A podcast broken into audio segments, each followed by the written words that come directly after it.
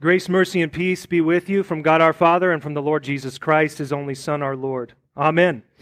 Psalm 1 introduces us to the Psalter, which is the book of Psalms. It gives us this understanding of what God's Word does for us and what it does in us, does to us. The Bible is not just like any other book that can be studied, that could be critiqued, that could be read for entertainment, although the Bible should be studied, and though the Bible can be highly entertaining to us, it is a book that has authority to do what God intends for it to do. It is effective in our lives because the Bible is God's Word. It's God's Word to us, and the Holy Spirit is bound to God's Word in such a way that the Holy Spirit never comes to us apart from God's Word. Here's what I mean by that. Whenever you hear or you read the Scriptures, you can rest assured that the Holy Spirit is coming to you and doing the works that God intends, that He is granting you faith, that He is present and at work in your life, and that He is giving to you all the benefits that Jesus has won for us in His cross and empty tomb. That's what this book does. The Psalter is no different. I'm a strong advocate that God's people make better use of the Psalms in our lives, whether it's in public worship or whether it's in private devotion. Based on God's promises, I know that whenever you read, whenever you pray, whenever you sing and reflect upon the very words that God gives us to use, it will accomplish things in your life. It will. It's not a question. It is a certainty. And I'm not talking about our worldly understanding here of this kind of transactional spirituality where you kind of put a coin into the God machine and He spits out a blessing for you. That's not what I'm talking about here. I'm talking about us learning to read, to sing, to pray, to meditate upon the songs and prayers of Jesus Himself and trust that God will deliver on those promises. That's what I'm getting after. He will grant us faith. He will grant us the fruit of the lips, that is the confession of our faith, and He will give us those good works that follow faith, and He will prosper those good works even amidst a world, that hates God and His Word. He will do these things, church, as we simply take up the words that He gives us to use in our lives. So we'll walk through Psalm 1 verse by verse, and we're going to chew on it. We're going to meditate upon it, as the psalm calls us to do. But let me make an important disclaimer. This psalm is often used primarily as a roadmap or as a guidebook. Do this and not that. Listen to the angel on your shoulder and not the devil. Be nice, not naughty. We can't reduce Psalm 1 to just those simplistic terms. The passage does tell us, it instructs us about behaviors that we ought to avoid, but I want you to think beyond that. Rather than walking away from this today with a list of action items, I want you to understand something far more profound. This is not just a matter of doing, but rather this is a matter of being. This is not just about do these things and not this. This is a matter of who you are in Christ. Because you sit at the feet of Jesus in the divine service, because you listen to the voice of your shepherd, because you take up His Word at home, and because you teach and instruct your children in this faith, this is what God promises for you. This is your identity as you've been baptized into Christ. And I'm going to demonstrate that further as we go along. But what I want to spotlight for you today is this fact that God is doing these things in your life as you abide in His Word. He is. It's a promise.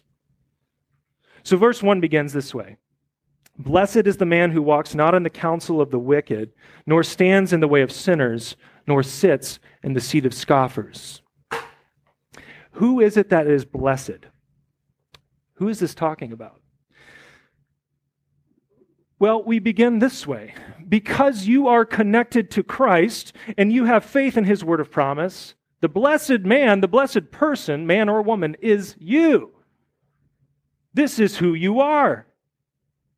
Now, when Scripture uses this term blessed, that's pretty loaded in our cultural context, right?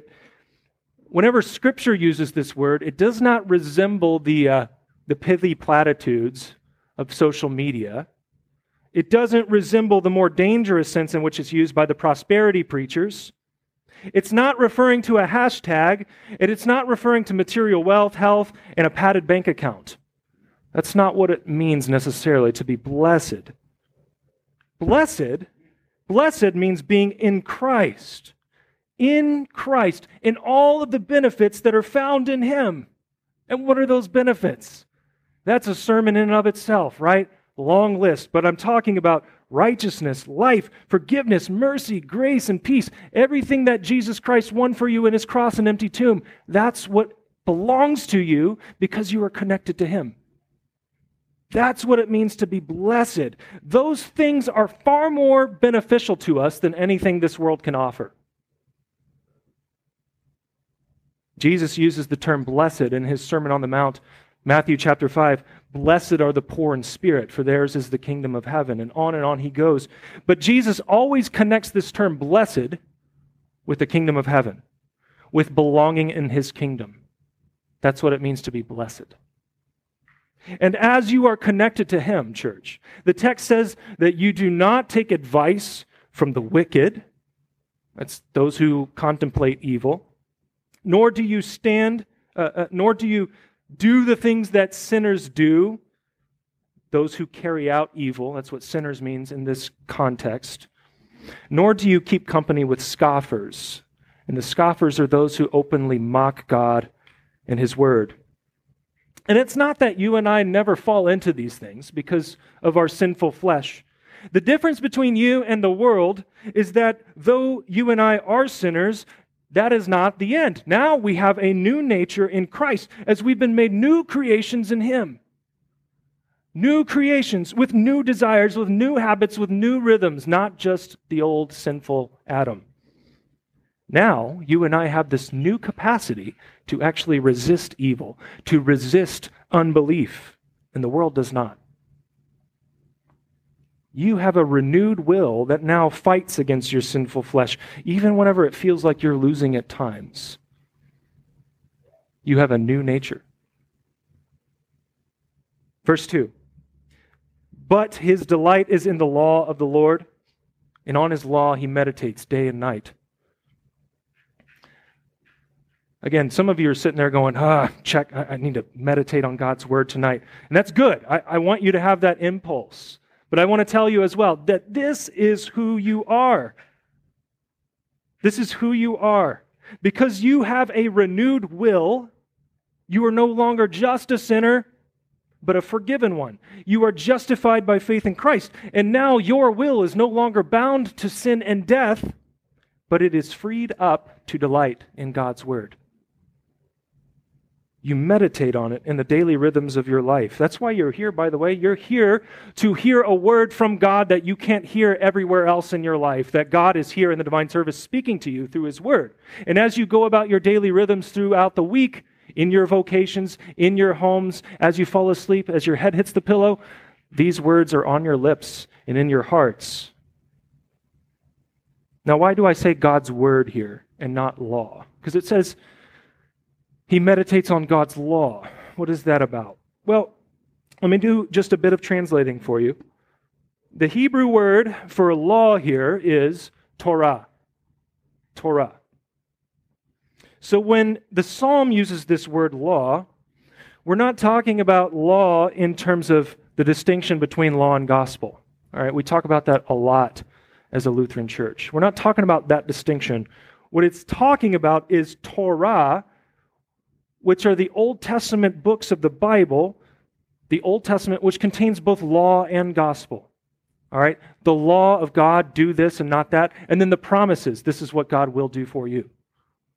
All of God's word contains both law and gospel. So whenever the psalm tells us that blessed is the man who meditates upon God's Torah, It's talking about His Word, God's Word. If you have questions about that or anything, I'd be happy to clear them up for you later. But here's the point. The point is that your delight is in God's Word because it's central to who you are in Christ, the eternal Word of God. Christ is the eternal Word of God. We are connected to Him through the written Word of God, and that is central to our identity. And notice, it says delight. Whenever you delight in something, it is not something that you will yourself to. It's completely natural to who you are.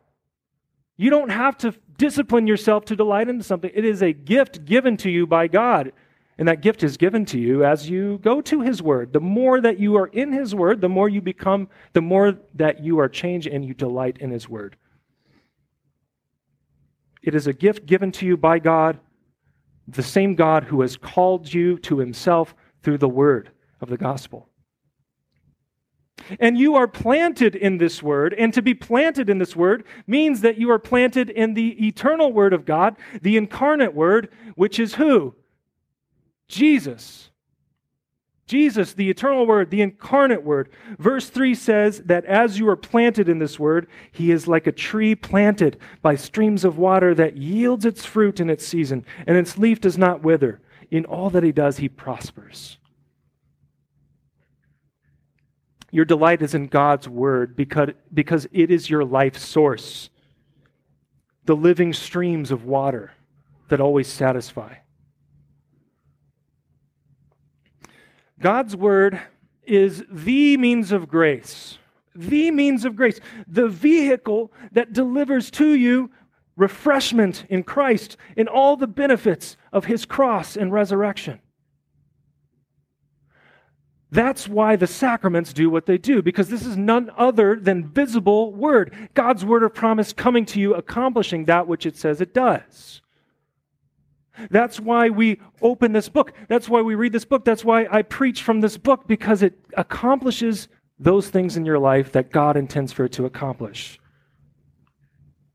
And as your roots continue to dig in deep to your life source, who is the Lord Jesus, He gives you all that you need to grow into a mature tree that brings about the fruit of good works, that brings about the leaves of faith that do not wither even when adverse conditions come your way. And they will. Does anybody face those adverse conditions in your life? Absolutely. But the promise here is that those leaves will not fade as you are connected to those streams of living water. They will not fade, and that, as a matter of fact, you will prosper. You will prosper. And again, a loaded term that we have to talk about. This prosperity that we're talking about, the prosperity that we're promised, it's often hidden to us in this world of sin and death. It's often hidden from our sight. This is not the material prosperity that's peddled to you by the health, wealth, and prosperity preachers on TV. Listen to what Martin Luther says about this prosperity. Here's what he says. He says, "What is more wonderful than that believers increase when they are destroyed, that they multiply when they are diminished, that they overcome when they are subdued, that they enter in whenever they are cast out, that they are victorious when they are defeated." You get the point?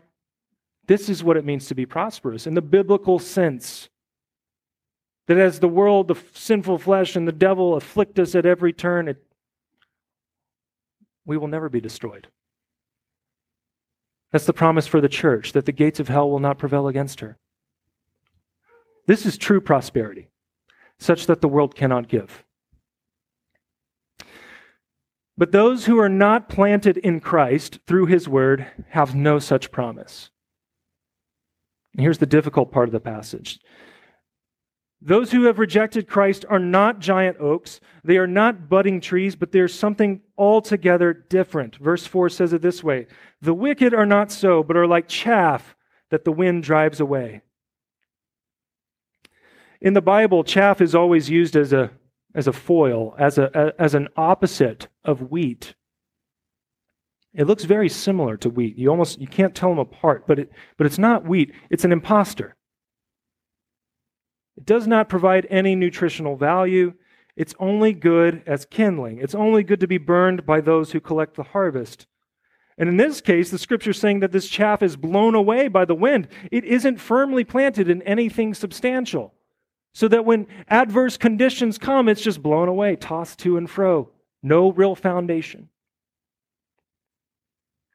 When those attacks come, whenever death is knocking at the door, like it comes for all of us, this type of person has nothing firm to stand on, nothing to combat these attacks with.